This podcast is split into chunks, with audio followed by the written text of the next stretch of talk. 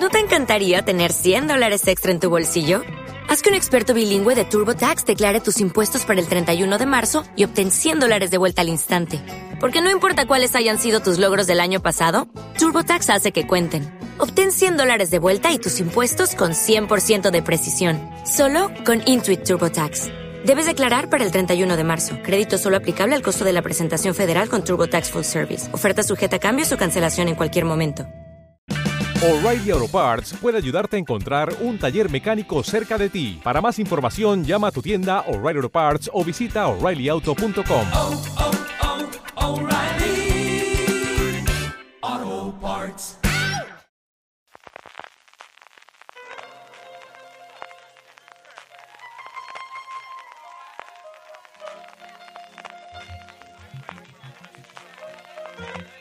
Estás escuchando Fuera de Series con CJ Navas. Bienvenidos a Streaming, el programa diario de Fuera de Series en el servidor CJ Navas te trae las principales noticias, trailers, estrenos y muchas cosas más del mundo de las series de televisión. Edición del martes 27 de diciembre, cómo se están notando las navidades, porque la verdad es que hay muy poquitas noticias, pero vamos, aún así tenemos mucho contenido, porque tenemos los listados de estrenos de varias plataformas, seguimos con la cuenta atrás de mi top 10 de este 2022 y como siempre nuestros trailers y la mejor noticia del día. Antes de que vayamos con ello, permíteme recordarte que ya tenemos activa la tienda fuera de series, fuera de series.com barra tienda, la tienda para todos los grandes fans de las series de televisión. Para inaugurarla hemos puesto a la venta varios productos con nuestra marca, con una edición limitada de los mismos por nuestro decimoquinto aniversario, 15 añitos hacemos ya este diciembre en fuera de series, así como una primera colección de tazas muy pero que muy seriefilas. Y además, por ser oyente de streaming, hasta final de año, usando el cupón 15 aniversario FDS, que lo tendrás como siempre en las notas del programa, tienes un descuento adicional en los productos de tu pedido. Así que si te falta algún regalo para Reyes, ya sabes, o para autorregalarte, pásate por la tienda fuera de series, fuera de series.com barra tienda.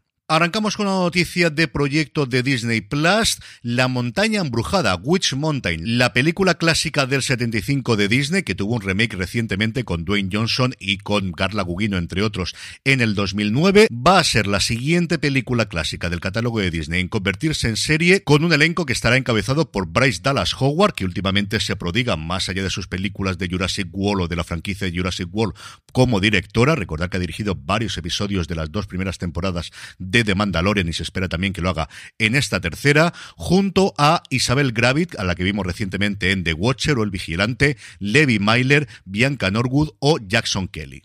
El proyecto supondrá una actualización de la franquicia y seguirá a dos adolescentes que desarrollan extrañas habilidades y que descubrirán que el suburbio donde viven quizá no sea tan idílico como parece. Siguiendo en Disney Plus, pero saltando a National Geographic, esta primavera del 2023 estrenarán Una pequeña luz a Small Light, una miniserie de ocho episodios que cuenta la extraordinaria historia de la secretaria de 20 años, Miep Geis, que no tuvo ninguna duda cuando su jefe Otto Franz le pidió que lo escondiera a él y a su familia de los nazis durante la Segunda Guerra Mundial. En los siguientes dos años, Mip, su marido Jan y otros héroes anónimos velaron por las ocho almas escondidas en el anexo y fue precisamente Mip quien encontró el diario de la hija de Otto Frank, Anna Frank, y lo conservó para que ella y Otto pudieran compartirlo después del final de la contienda con el resto del mundo. El título de la serie proviene de algo que Gis dijo al final de su vida, que es no me gusta que digan que soy una heroína porque nadie debería creer que tienes que ser especial para ayudar a los demás. Una secretaria, una ama de casa o un adolescente pueden encender una pequeña luz en una habitación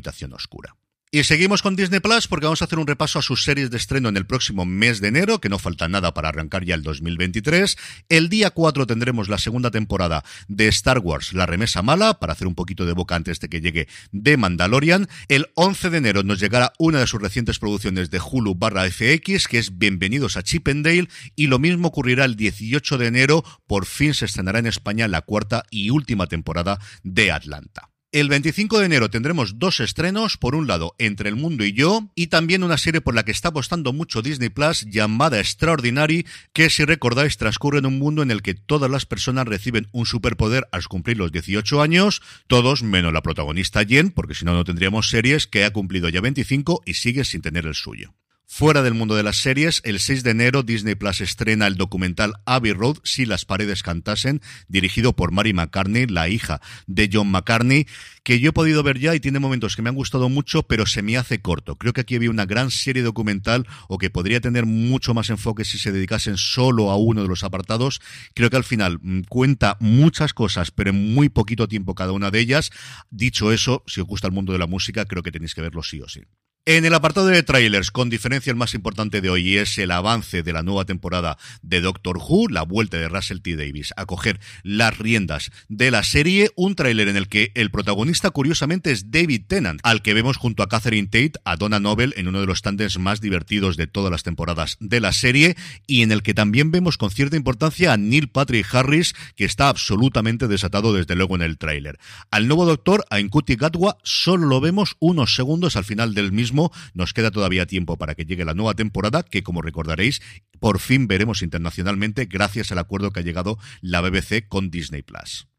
Y no es estrictamente un tráiler, sino más bien un resumen del 2022 a cargo de Prime Video, a modo de canción, llamado Todo lo que hemos visto en el 2022, en el que, como os digo, a través de una pequeña canción se repasan los principales estrenos de la plataforma de Amazon. No hay demasiados spoilers, pero algunos se ha colado por en medio, quizá el más relevante de Marvelous Mrs. Maisel, tampoco es que te vayan a contar muchísimo de la serie, pero os lo advierto por si acaso. Dicho eso, la verdad es que está bastante divertido, lo podéis ver en el canal de YouTube de Prime Video y como siempre lo tendréis en nuestro nuestro boletín en nuestra newsletter a la que os podéis suscribir gratuitamente desde newsletter.fueradeseries.com. En cuanto a estrenos, hoy como es martes, tenemos estreno de Filming, la segunda temporada de Los Larkin y el que quizás es más interesante, en HBO Max se estrena completa José Andrés y su familia en España, esta serie de cocina o fundamentalmente de gastronomía y viajes en la que José Andrés coge a sus tres hijas, hay episodios en los que aparecen dos y episodios en los que aparecen las tres, y recorre en España con un José Andrés se reencuentra con viejos amigos y enseña a sus hijas varios de los platos típicos de cada una de las zonas. No es que aporte muchísima cosa al género, no es un gran descubrimiento, no es Parts Unknown, no es ni siquiera alguna de las series recientes de David Chan para Netflix, pero si os gusta José Andrés, desde luego es una serie tremendamente amable de ver y se come muy muy bien. Desde luego que da mucha envidia lo bien que comen en cada uno de los sitios.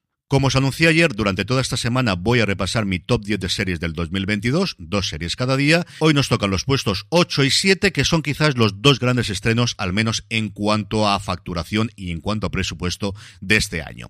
En el 8 tenemos La Casa del Dragón y en el 7 Los Anillos de Poder. Y yo creo que podemos hablar de los dos conjuntamente. Dos producciones que yo creo que han estado a la altura de las expectativas. Por un lado, La Casa del Dragón recuperar la mala sensación de boca que dejó a los aficionados de Juego de las dos últimas temporadas. Yo creo que se lo han conseguido con creces, Podríamos ser quisquillosos con varias cosas de la serie, los saltos temporales, ese final de episodio con el dragón que nos dejó a todos de ¿y por qué está haciendo esto? Dicho eso, yo creo que hemos disfrutado unas interpretaciones magníficas, de un rodaje maravilloso, de unos efectos especiales increíbles y que queda como un gran preludio, como un gran anticipo de lo que podremos ver a partir de la segunda temporada.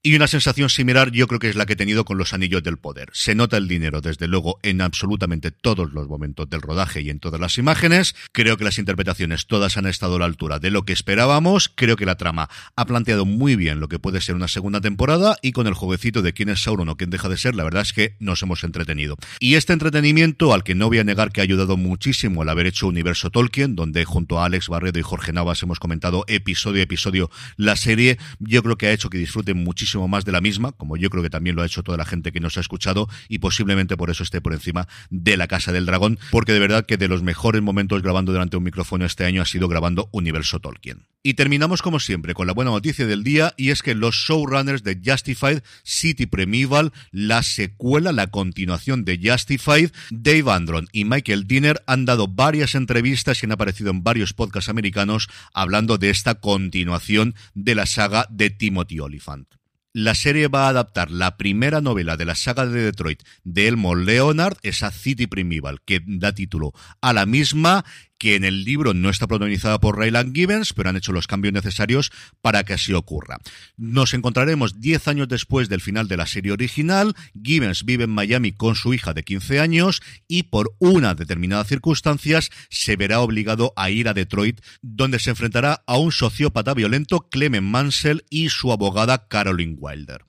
Interpretando al antagonista Mansell tendremos a Boy Holbrook, popularmente conocido por las primeras temporadas de Narcos. Tendremos también a, a Joan Ellis como Caroline Wilder en un elenco que completarán Marin Island, Bondi Curtis Hall o Ravi Patel. Y con esto concluimos streaming por hoy. Recordar pasaros por la tienda de Fuera de Series, fuera de series.com barra tienda. También uniros a nuestro grupo de Telegram, telegram.me barra fuera de series para hablar diariamente con más de 1500 personas que forman el grupo. Volvemos mañana. Gracias por escucharme y recordad, tened muchísimo cuidado.